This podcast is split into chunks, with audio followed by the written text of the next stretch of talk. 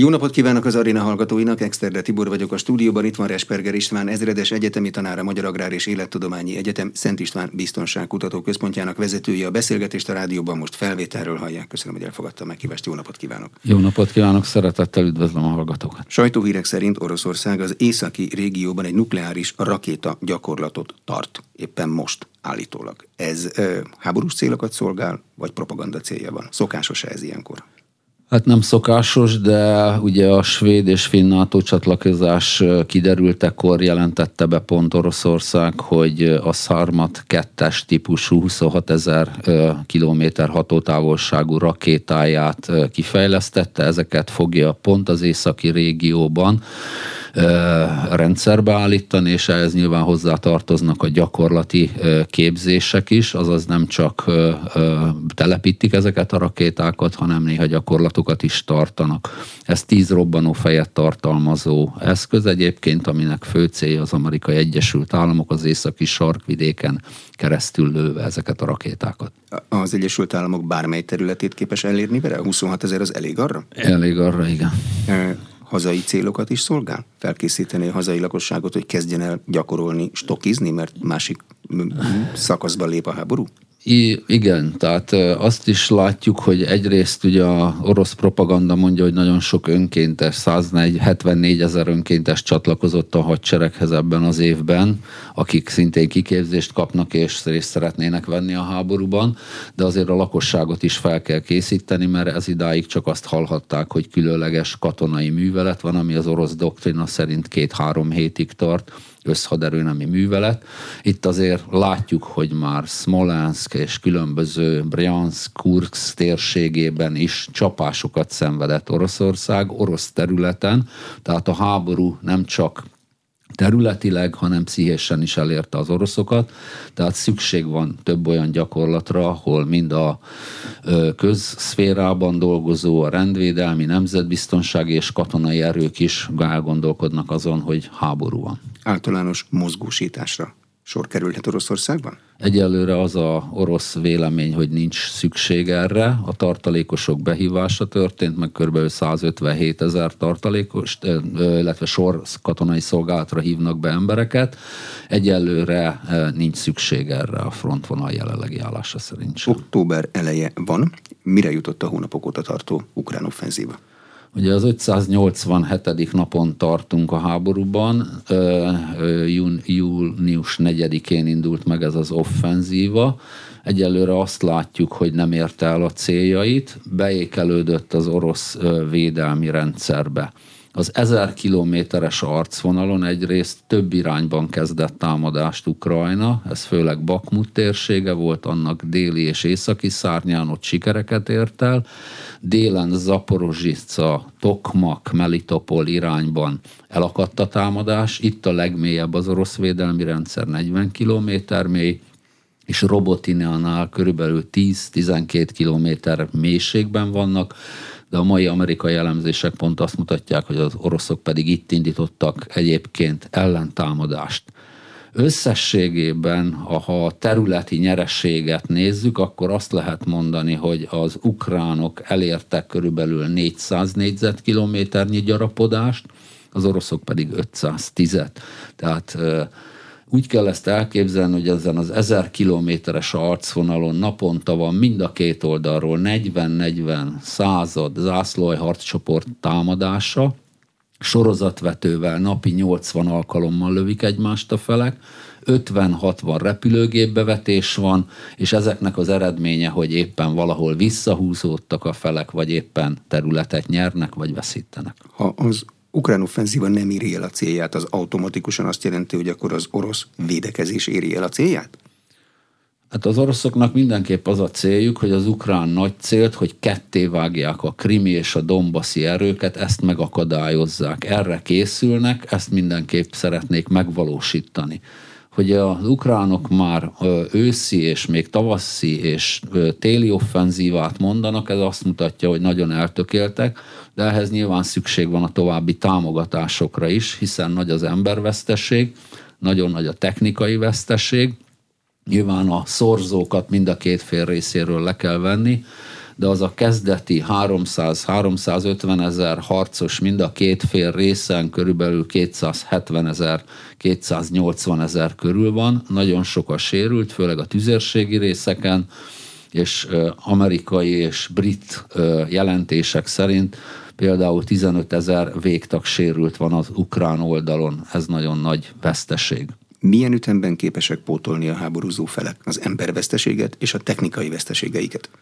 Technikai veszteségek területén azt látjuk, hogy Oroszország átállt, azaz hiába szankciók, sikerül havonta 200 harckocsit és 100-150 páncélozott szállító harcjárművet vagy a régiekből felújítania, vagy a ö, ö, újakat termelnie rakéta technológiában vártuk leginkább azt, hogy lefekszik az orosz gazdaság, de harmadik országokon keresztül hozott be olyan eszközöket, és ebbe Kína is jelentősen részt vett, amivel 110 darab Iskandert, Kalibre és Kinzsár rakétát tud havonta gyártani.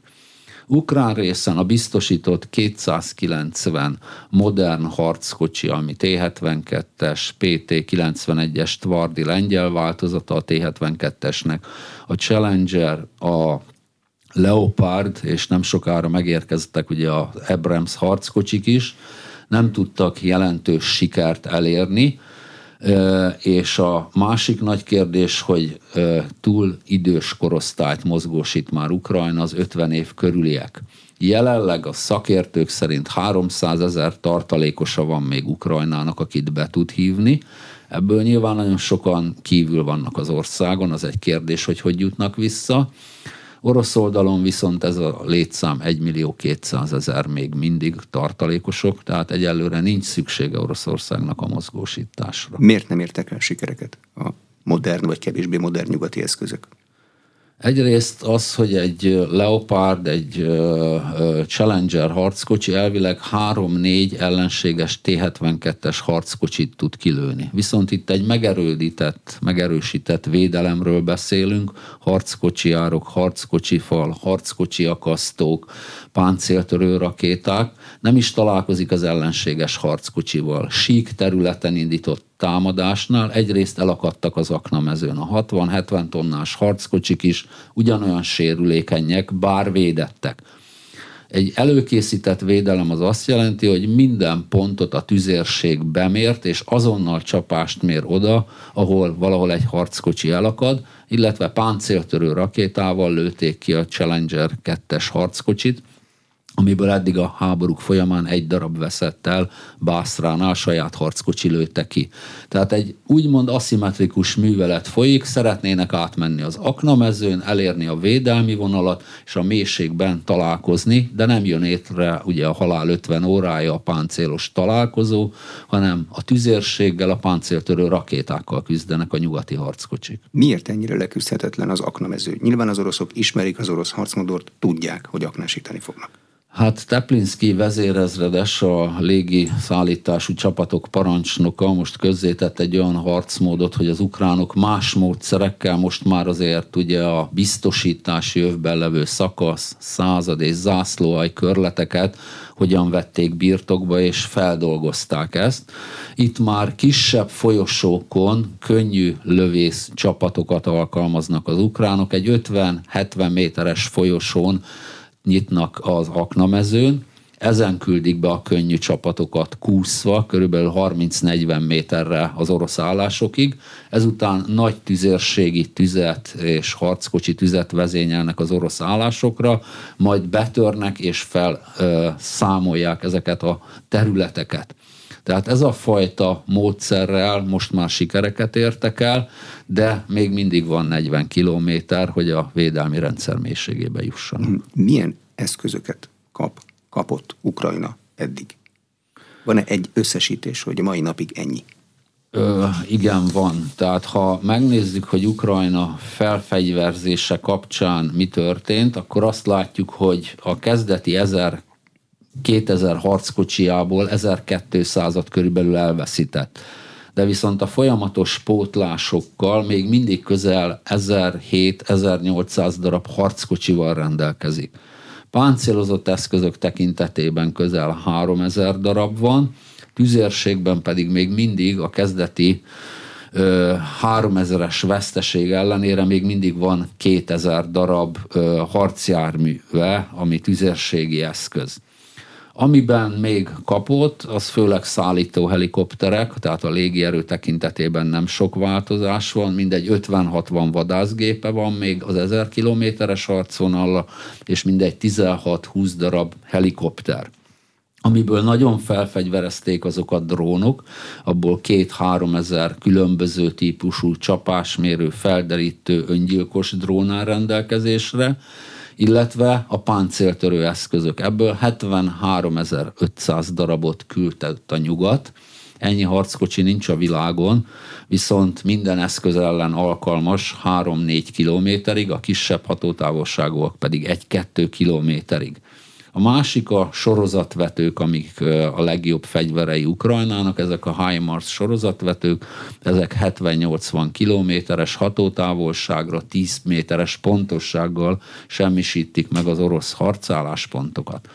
Amit még kaptak, az a Storm Shadow nevű ö, brit és francia gyártású nagy hatótávolságú rakéta, repülőgépről indítható, 250 kilométeres mélységig tudnak csapásokat mérni, most Szevasztopolba éppen a haditengerészet főhadiszállását lőték vele, illetve egy tömeges csapást mértek a Krim félszigetre, tíz ilyen rakétát lőttek ki, amivel különböző technikai eszközöket, repülőtereket semmisítettek meg. De ha nincsen közvetlen érintkezés, nincsen tankcsata, akkor ezekből az eszközökből mi az, amit Ukrajna célszerűen tud használni? Az egy-két kilométeres távolságú eszközeit nyilván nem nagyon. Igen, tehát a arcvonal mellett azt mondjuk, hogy van egy 80 kilométeres sáv, amiben a feleknek hasonló eszközeik vannak, amiben probléma van, hogy az orosz eszközökhöz nincs elég lőszere Ukrajnának, a, a, saját a, a régi 122-152 mm-es tüzérségéhez. A NATO, illetve az Európai Unió hat országa ajánlott fel ezzel kapcsolatban segét, illetve a HIMARS sorozatvetőhöz szeretnének nagyobb hatótávolságú rakétát kapni, ehhez van 300 és 500 kilométeres hatótávolságú rakéta is, ebben nem döntött az Amerikai Egyesült Államok, viszont az aknavető, a 155 mm-es tüzérségi eszközök tekintetében igen, de még így is négy-ötszörös fölényben van Oroszország a lőszer tekintetében. De az európai segélyek azok mennyire tartanak ki? Ezek nyilván raktárban lévő segélyek, mert hogy már új eszközeik vannak. Illetve Ezeket... egy-két országban gyártanak ilyeneket, ugye Magyarországnak is lesz ilyen gyár a Várpalotán majd, ezek az eszközök később jönnek, viszont Romániában és Amerikában és Kanadában tudnak ilyen eszközöket gyártani, illetve hát ezt a hadszintérre is kell szállítani, ez viszont sajnos nem elégséges az ukránoknak. De a hadszintére szállítás az ukrán területen keresztül most zöggenőmentes, vagy számolni kell azzal, hogy arra az Oroszország csapásokat mér? Igen, egyre több videófelvétel jön most orosz oldalról is, vonatokra mérnek csapásokat ott, ahol harcjárműveket, lőszert, üzemanyagot ö, ö, ö, raknak be ezekbe a vagonokba, azokra is csapásokat mérnek Ugye, mivel 3000 km hatótávolságú a Kinzsár rakétája az oroszoknak, Ukrajna teljes területére bárhol csapást tudnak mérni. Légi fölénye a háborúban van-e most valakinek?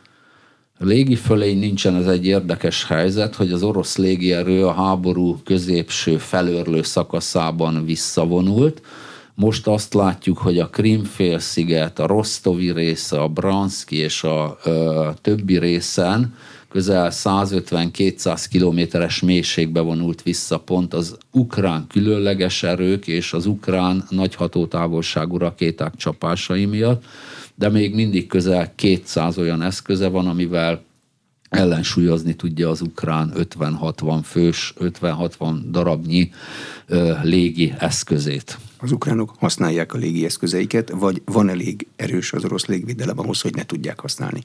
Mind a két légvédelem nagyon erős, ugye az egyik oldalon az amerikai Patriot rakéta van, a másik oldalon az S-400-as 500 kilométeres hatótávolságú légvédelmi rakéta. sokkal óvatosabban, nagy távolságról alkalmazzák, például az oroszok a sikló bombákat alkalmazzák, 500, 1000 és 1500 kg-os mértékű bombákat küldenek a különböző megerődített körzetekre az ukránokra, az ö, ukránok pedig ezeket a, a brit-francia rakétákat, amit nagy távolságról indítanak, és 250 km a hatótávolsága. Tehát nem mennek a frontvonal közelébe, ahol erős a légvédelem. Miért nem elég az orosz védelmi vonalak első szakaszát áttörni ahhoz, hogy felgyorsuljon az ukrán ellentámadás? Úgy tűnik, hogy nem elég. Nem elég, igen, mert egyrészt hosszú idő telt el, és elaprózták a támadási irányokat. Tehát 12 dandárt hoztak létre, aminek ez lett volna a feladata, hogy minél mélyebben betörjön az orosz védelembe. Ez 3-5 ezer ember dandáronként. Ezek próbálkoztak Bakmutnál, illetve a déli részen kettő irányba. Ugye egyrészt legalább hat dandár az első lépcsőben kellene, hogy betörjön az orosz védelemnek a a peremvonalába, ahol a legelső védelmi vonal van, majd kellene 6-8 olyan dandár, aki kiszélesíti ezt a fajta áttörést, ez még nem valósult meg, tehát nem elégséges az erő, plusz a frontvonalban lévő erőknek is majd csatlakozni kellene ehhez a támadáshoz. De egyelőre az orosz tüzérség, az orosz páncéltörő rakéták, a légvédelem ö, elégségesnek bizonyult, hogy körülbelül 10 kilométerig jutottak be ebbe a védelmi rendszerbe. Most ukrán és orosz részről látszik valamilyen fő cél, amit el akarnak érni? Igen, az oroszok nyilván délen szeretnék az állásokat megtartani némi területveszteséggel, hiszen minden védelemnél azzal kalkulálni kell, hogy be fog törni valami gyenge ponton az ellenség. Ezt ők megpróbálják majd elszigetelni, ez a fő céljuk. Északon, Kupiansk irányba pedig úgymond tehermentesítő támadást indítottak, hogy az ukránok délről erőket vonjanak el. Az ukránoknak pedig fel kellene mutatni, most már csak az amerikai volt vezérkari főnök, egyesített vezérkari főnök szerint már csak 15-20 napjuk van, hogy valamit felmutassanak, hogy a nyugati és főleg amerikai támogatások továbbra is fennmaradjanak. Elvileg ezekkel az erőkkel, ami rendelkezésre állt június 4-én, közel 100 km széles és 100 km mély terület lett volna a cél, hogy visszafoglalják a déli részen. Miért ilyen kevés idejük van? Jön az eső, meg a hideg? Jön az esős időszak, illetve nincs meg az a légi fölény, ami ezt a támadásokat támogatná is. Most kezdődött meg egyáltalán az ukrán pilótáknak az angol nyelvű kiképzése. Hát gondoljunk bele, ha kezdő nyelvszintről indul valaki, legalább egy év kell, hogy mondjuk eljusson felsőfokig jó képességekkel, és akkor még van a szakmai nyelv, hiszen az F-16-os pilóta mellett nem ül tolmács, hogy melyik gombot kell megnyomni. De, az, de ez a kiképzés ez már fél éve zajlik legalább. Már csak fél év kell? Vagy ezt nem lehet így számolni? Ezt nem tudjuk kiszámolni, hiszen hol nehézségek vannak, hogy a költségvetési problémák vannak az Amerikai Egyesült Államokban, de most már a nyelvtanfolyamok zajlanak. Mi várható ősszel? Mindenki beáll védekező pozícióra, azt csinálja, amire éppen képes? Igen, északon nagy valószínűséggel még az ukrán erők Bakmut környékén támadást indítanak, de egyrészt a terep, másrészt az orosz erők ezt nem teszik lehetővé, hiszen pont Bakmut után emelkedik az, a terep, tehát ott nehéz lesz áttörni. Az oroszok Kupiansknál ettől északabbra próbálnak területi nyereségeket elérni, délen pedig hát ilyen változatos ö, harctevékenység lesz, egyik fél támad, másik fél támad, de az már látszik, hogy a végső cél az a régi Novorusszia terület Odesszától Harkivig mindent elfoglalni az orosz erőknek, ez biztos, hogy nem valósul meg, még 25-ig sem, amit ugye Sojgu honvédelmi miniszter úr jelzett, hogy nagy valószínűséggel 25-ig tart a háború. A másik, hogy Ukrajna teljes területe felszabadul, ez sem valószínű meg, valószínűleg a igazság középen van, a folyó elválasztja őket, illetve az északi arcvonalon a terep.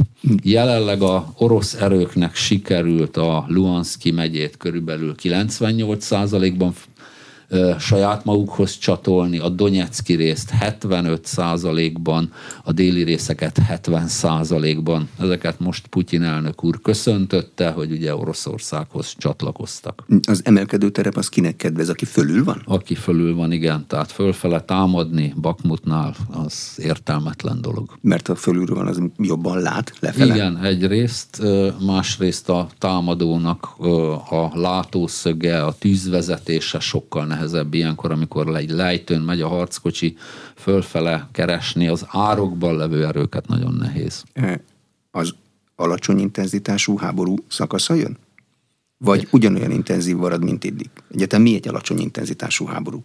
Hát igen, ez egy jó kérdés, hogy a alacsony intenzitású rész azt jelenti, hogy nagyobb műveletekre nem képesek, szakasz, század erőkkel, különleges művelettel, drónokkal naponta úgymond zaklatják egymást a felek, de azt is láttuk a háború folyamán, hogy a Harkivi offenzíva mutatta meg, hogy ott 8-10-12 dandárral indított meg egy támadást Ukrajna, a gyenge, gyengén kiépített védelmi orosz erők ellen, ott jelentős területet, közel 4000 négyzetkilométer tudott visszavenni, de ez mutatja, hogy egy-egy hadműveletre képes Ukrajna, viszont az emberállománya rendkívül fogyóban van.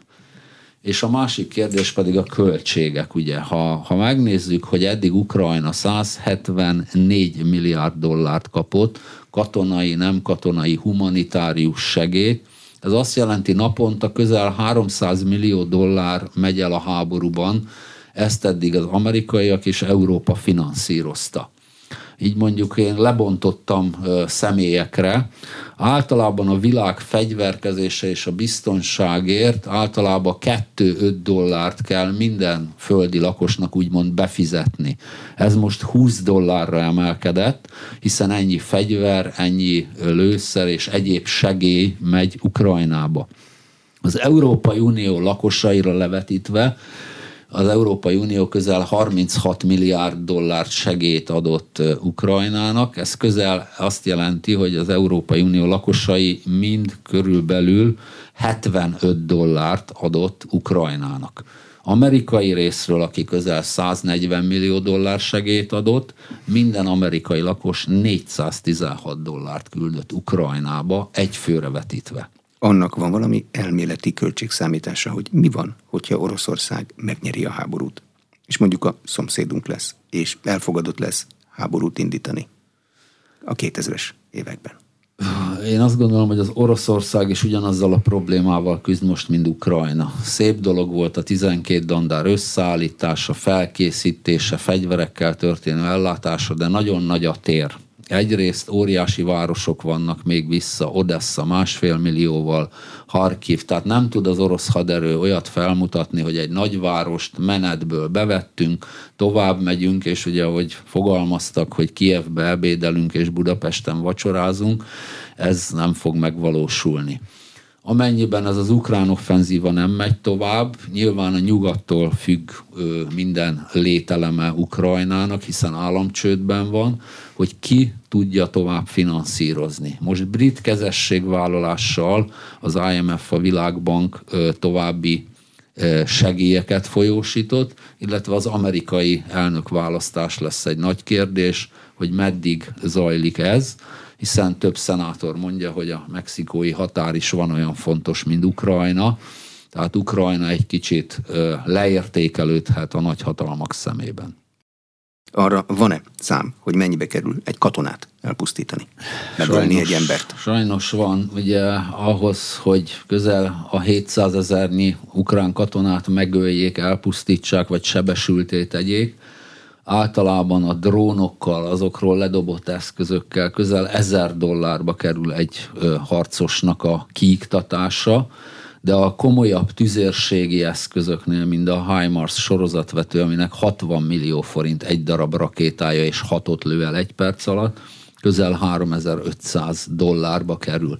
Tehát iszonyú nagy mennyiségű pénzösszeget kell betenni a háborúba, ami elérheti naponta 300-350 millió dollárt mind a két oldalon. Ugyanannyiba kerül az oroszoknak elpusztítani egy ukrán katonát, mint az ukránnak elpusztítani egy oroszt? Igen, hát ugye szerencsés esetben mondjuk egy lövés, egy találat, és mondjuk egy mesterlövész által ez nagyon könnyen megvalósítható de sokkal inkább a drónok alkalmazása, azoknak az üzemben tartása, az élelmezés, minden egyebet beleszámítva nagyon sokba kerül. Ugyanez harckocsira vetítve, a legegyszerűbb eszközzel legalább 4000 dollárt kell befektetni egy olyan drónba, ami már felismeri mesterséges intelligencia által a harckocsit és öngyilkos módjára ezt megsemmisíti, de a komolyabb páncéltörő eszközök legalább 125 ezer dollárba kerülnek, tehát ez is egyfajta mutató, hogy mi mindent kell egy arcvonalon bevetni.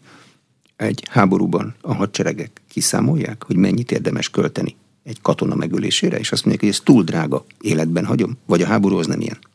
Hát a háború az ugye ez egy eleszkalálódott háború, hiszen egy különleges műveletnek indult, hogy az orosz erők bevonulnak, leváltják a kormányt, kineveznek egy másikat. Ez egy e, sokszor a, a műszaki zárrendszereik alapján, mint egy első világháborús, a tüzérségi párbajaik alapján meg sokszor úgy néz ki, mint egy második világháborús, tehát nem válogatnak az eszközökben, amiük van, meg amit be tudnak szerezni nemzetközi téren, azokat fogják alkalmazni. Oroszország nemzetközi téren kitől és mit tud beszerezni? Voltak ilyen hírek, hogy mosógépeket működtető csipeket ültetnek be rakétákba.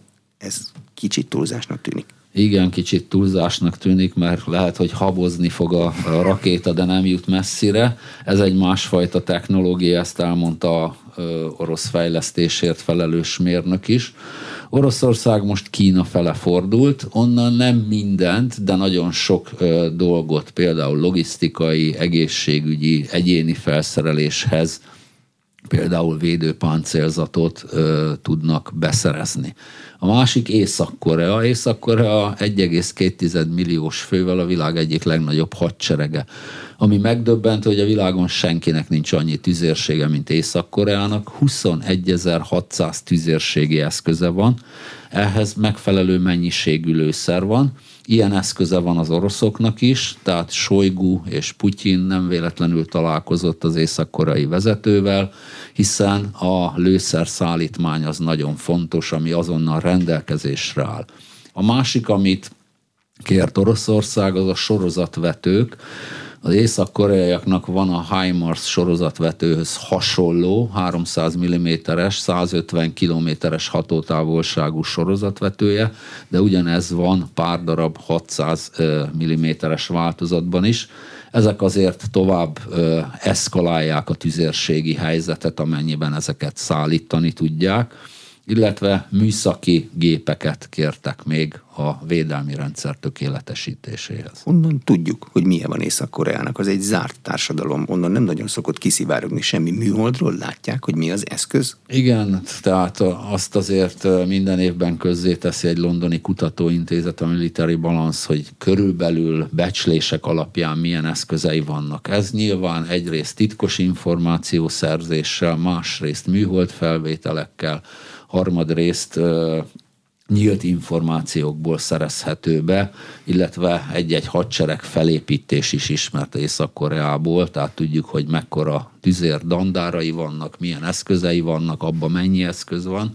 Az már egy másik kérdés, hogy ebből mennyi üzemképes és milyen, de 90 os valószínűséggel minden ország bejósolható, hogy milyen van a nyugati technika működőképességéről vannak-e adatok? És ami elromlott, az miért romlott el? És miért nem tudták megjavítani? Igen, hát ugye, ha azt figyelembe vesszük, hogy Ukrajnának 15 országból 40 féle eszközt kellene logisztikailag javítania, az magyarázza azt, hogy például a Rheinmetall először ö, Románia területén kíván egy ilyen üzemet felépíteni gyorsan, amivel a harctérről nem kell Németországig vinni azokat az eszközöket, amik javíthatók, vagy Lengyelországig. Érdekes, hogy például a Rheinmetall cégnek a indexe 8%-kal a tőzsdén visszaesett, amikor az első Leopard harckocsikat kilőték Itt a aknamezők, a páncéltörő eszközök és a tüzérség volt a bűnösebben. A brit Challenger harckocsinál azt láttuk, hogy a páncéltörő rakétával, Cornet páncéltörő rakétával lőtték ki, ami 4 kilométerről indítható. A többi eszköznél azt látjuk, hogy az AMX-10 könnyű kerekes páncélos felderítő járművet tüzérségi eszközzel is megsemmisítették, tehát ez nem vált be, erre az ukrán katonák is panaszkodtak. A Bradley harcjárművekkel szintén ugyanaz volt a helyzet, hogy a tőzsdeindexük 4%-kal visszaesett, amikor az aknamezőn, a páncéltörő tűzön nem tudtak átmenni, illetve amivel még kisebb gondok voltak, azok a tüzérségi eszközök. A Panzerhaubice 2000-nél, ha nem tartják be a előírt napi lövedékmennyiséget, nem lehet egész nap lőni ezekkel az eszközökkel, a csövet elhasználja, illetve a szoftvere nem bírja. Ezekre panaszkodtak, de ezek javíthatóak voltak tehát nincs olyan nagy veszteség a nyugati eszközökben, körülbelül 10%-ot ér el, de ez azért jelentős. Az orosz eszközök jobban bírják? orosz eszközök, a tüzérségi eszközök jobban bírják, viszont védettségben sokkal alacsonyabb szintűek ezek az eszközök. Egy BMP harcjárműnek nincs olyan páncél védettsége gyalogsági harcjárműnek, mint a Bradleynek, sokkal nagyobb mennyiségben pusztult el a hadszintéren. A harckocsiknál láttuk, hogy mivel a lőszer együtt van tárolva a személyzettel, ez a legtöbbször ugye egy fákját jelentett, ha páncéltörő rakéta semmisítette meg. Tüzérségi eszközben viszont nagyon robosztus, egész nap tüzelni képes eszközeik vannak a 122 és a 152 mm-es tarackiaik. A sorozatvetőik borzalmasan ö, nagy területeket képesek elpusztítani, illetve sokszor alkalmazzák a termobárikus fegyvert is, ami elvonja a levegőt, és a katonák kezelába leszakad ez alatt. Tehát ezekkel az eszközökkel operálnak. Érdemes harckocsit gyártani, hogyha négy kilométerről ki lehet lőni páncéltörő eszközzel, és hogyha egy elesik, akkor a gyártó részvényárfolyama 8%-ot esik. Nyilván nagy üzlet most a németek soha ilyen nagy bevételre nem tettek szert. Tavaly 5,6 milliárd dollár bevétele volt a hadipari cégeiknek, idén már 8,6 milliárd.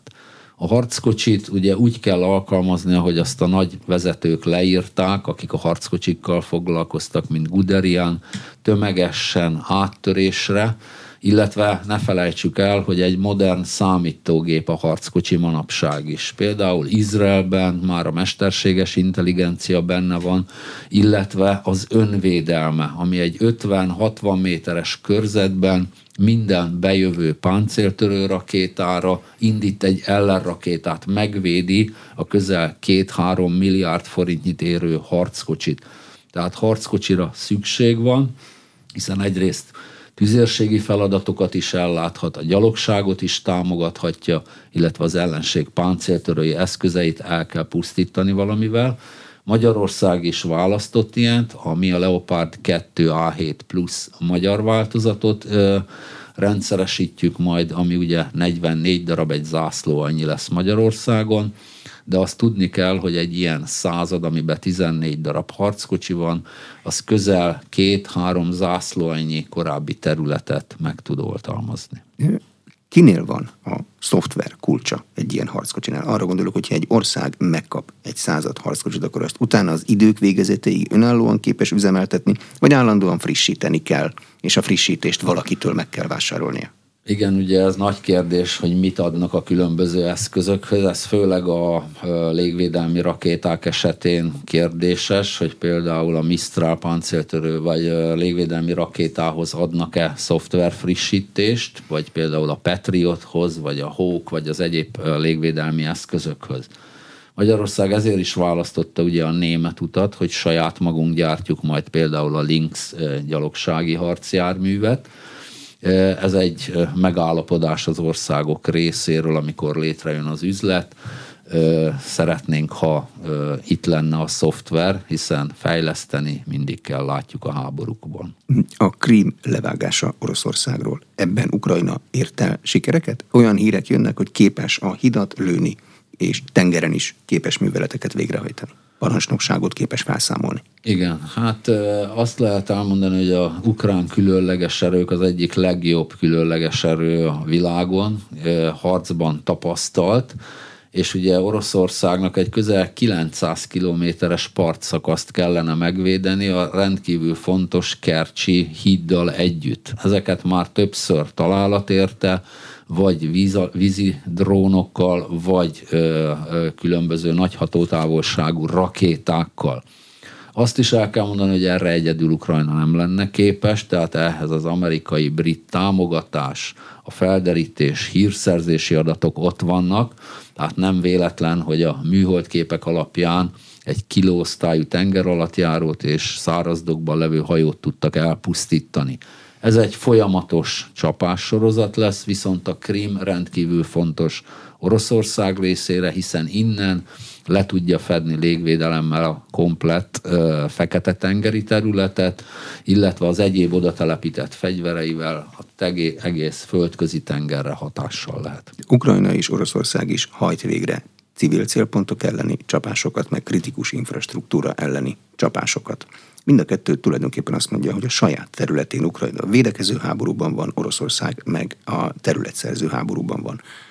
Háborúban saját eszközöket, saját tulajdont, vagyont, azt el kell pusztítani?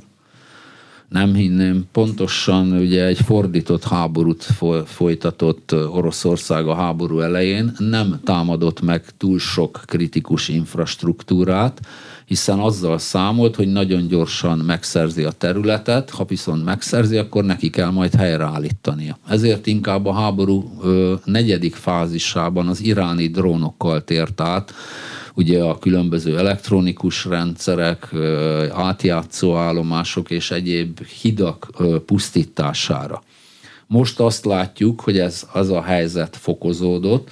Oroszország egyre több hidat és civil és katonai polgári célpontokat is támad, mint repülőterek, azért, hogy Ukrajna a tartalékait ne tudja előrehozni, és ne legyen sikeres ez a támadás. Ukrán részről azért tisztázni kell, hogy nyilván, ha egy célpontnak nincs katonai jellege, az ö, utána vizsgálatot kíván, hiszen a hágai bíróság pont az ilyeneket támadja, amikor megkülönböztetés nélkül támadnak polgári és katonai részeket. Én azt gondolom, sokszor ez terrorista támadásnak minősülhet, hiszen ö, olyan polgári célpontokat is támadnak, aminek semmi értelme lőni Donetsket vagy egyéb területeket, Herszont. Orosz területre jogosan támadhat át Ukrajna? Én azt gondolom, hogy szerelemben, háborúban mindent lehet. A különleges erőknek pont ez a ö, szerepe, hogy az orosz előrevonási útvonalakat, vasútvonalakat, infrastruktúrát rombolják, azért, hogy az a lőszer, robbanóanyag, rakéta, repülő ne érhesse el Ukrajnát. A gabonaimport blokkolása Oroszország részéről. Ez milyen célt szolgál? Ez nyilván egy olyan gazdasági nyomásgyakorlás, aminek kettős a célja, az ukrán exportot visszaszorítani, ne legyen bevétel. Ennek megfelelően ö, ö, mind Odessa, mind Reni kikötőjét folyamatosan pusztították, hogy innen se lehessen kivinni a gabonát. Másrészt az ukránok pedig egy nagy hosszú vezetéket, amin az oroszok ammóniát exportálnának, egészen Odesszáig egy 4500 kilométeres vezetéket robbantottak fel, és mivel Oroszország nem tudja a műtrágyát kivinni, nincs bevétele, ezért akadályozza az ukrán kivitelt gabonat szempontjából. A másik cél pedig az lenne, hogy Oroszország ugye diplomáciailag nagyon beszorult, ha ő tudja vinni a gabonát a különböző éjségzónákba, Száhelövezet, Afrika egyéb, ott ők lesznek az ott levő Wagner és egyéb különleges erőikkel a támogatandó ország, tehát ennek egy diplomáciai és gazdasági kitörési kísérletet is jelez. Az északi áramlat elpusztításáról jönnek hírek, meg elméletek is. ennek háborús jelentősége van még? Hogy ki volt, ki rendelte el, ki tudott róla, kinek az érdeke? Én azt gondolom abból a szempontból, hogy ugye legelőször Oroszországra próbálták kenni, hiszen 300 dollár körül volt akkor a gázvilág piaci ára, hogy még tovább fokozzák ezt a lehetőséget, de ha jogosan megvizsgáljuk ezt a helyzetet, hogy kinek állt érdekében, hogy Európa leváljon a gázról, ami négy-öt éven belül természetesen lehetséges lehet, és az adatok azt mutatják, hogy közel 80%-kal visszaesett az orosz gáz ebbe az irányba, viszont a déli irányba viszont növekedett, tehát Kína, India, Pakisztán ebbe az irányba igen. Én továbbra is azt mondom, hogy tehát két ukrán gumicsónakkal ezt a történetet azért felejtsük el, itt egyrészt kellenek hírszerzési információk, nemzetközi videken vagyunk, Lengyelország, illetve a Nagy-Britannia rendelkezik olyan tengeri képességekkel, nehéz brúvárokkal, akik ezt meg tudják valósítani. Tehát előbb-utóbb majd a háború után ezt is megtudjuk, de ez egy elég összetett művelet az, hogy mondjuk Németország gazdaságát leválasszuk az olcsó gázról. Ilyenkor elszámol ezzel valaki a háború után? Végül is egy vagyont semmisített meg. Hát egyrészt nyilván lesz bíróságon Oroszország részéről is, hiszen az általa épített infrastruktúrát valaki felrobbantotta.